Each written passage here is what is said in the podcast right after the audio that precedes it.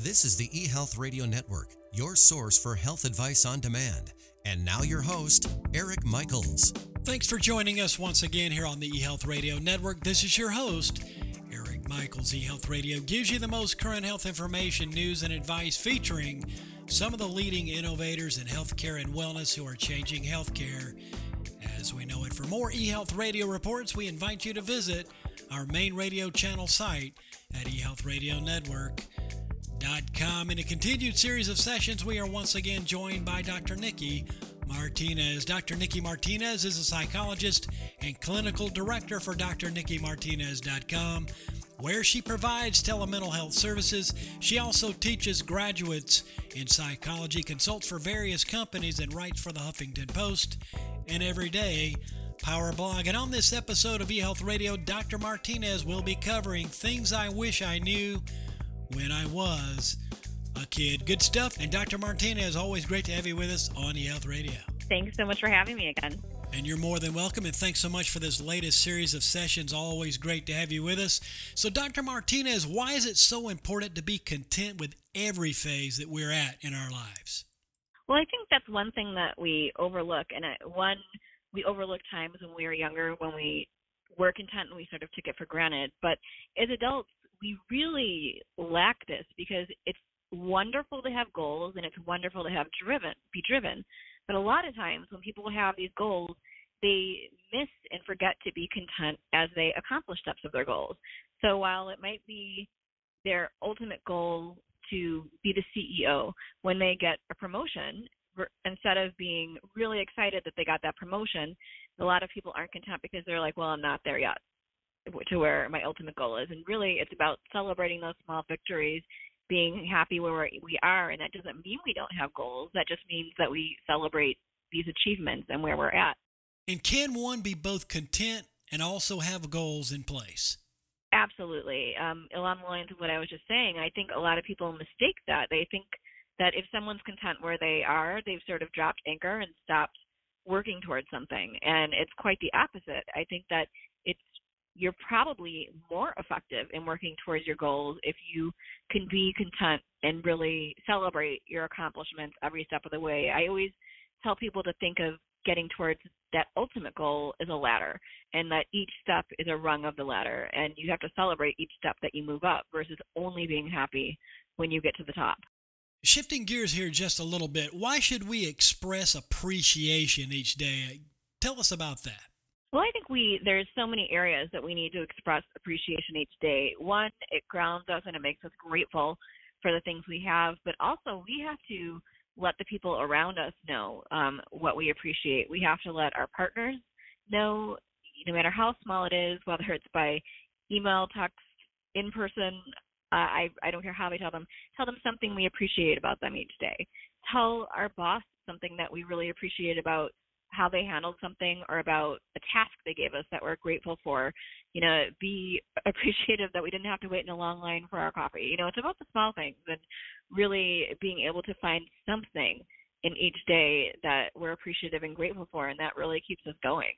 Totally agree with you there. Today we are speaking with Dr. Nikki Martinez, psychologist and clinical director for drnikkimartinez.com here on eHealth Radio's relationship and psychology channels apart of the eHealth Radio Network. Now, Dr. Martinez, why should we decide who is and who is not important to us? Why is this important?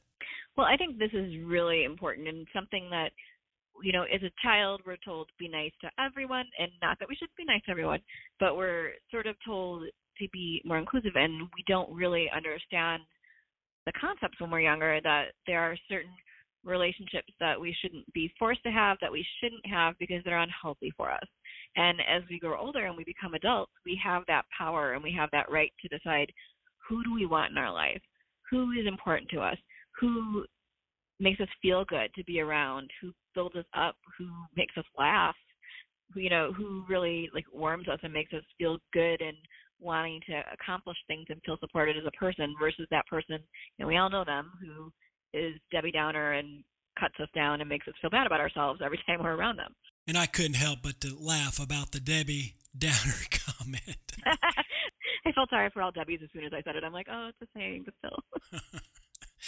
I love it. Now, why is it so important to let go of anger and grudges? Well, anger and grudges are just, they're toxic to have, to carry around. And honestly, if we sat back and thought about this person or this situation that we're holding on to anger and grudges about, that we're sort of letting them run space in our head and we're spending time on, energy on, if we are being honest, they're probably not spending that time on us.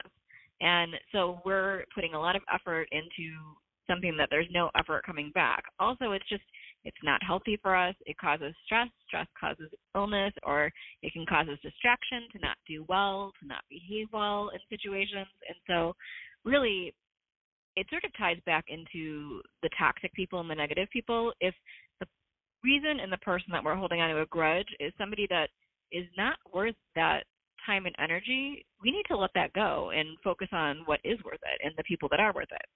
Well, Dr. Martinez, always great to have you with us. And this does conclude our latest session of interviews and certainly look forward to more to come. Where can listeners get all the details on you and your services, and how could they also be in touch? They can reach me at www.drnikkimartinez.com. That's www.drnikkimartinez.com. On Twitter, I'm at Dr. Nikki Martinez, spelled the same way. And my Instagram's at Nicole Meyer Martinez, and I would love to hear from them. Dr. Martinez, all the best, and thanks so much for joining us here today on eHealth Radio. Look forward to speaking with you soon.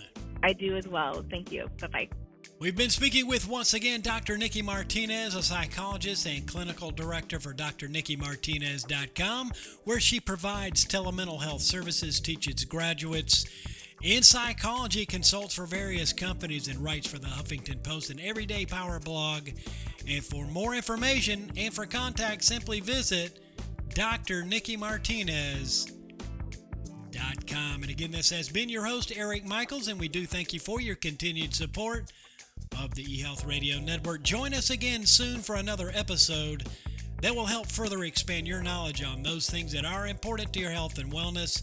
For more eHealth Radio reports, we invite you to visit our main radio channel site at eHealthRadioNetwork.com. And as always, we do thank you for tuning in. Thanks for tuning in to the eHealth Radio Network. For more information or to subscribe to this podcast, visit eHealthRadioNetwork.com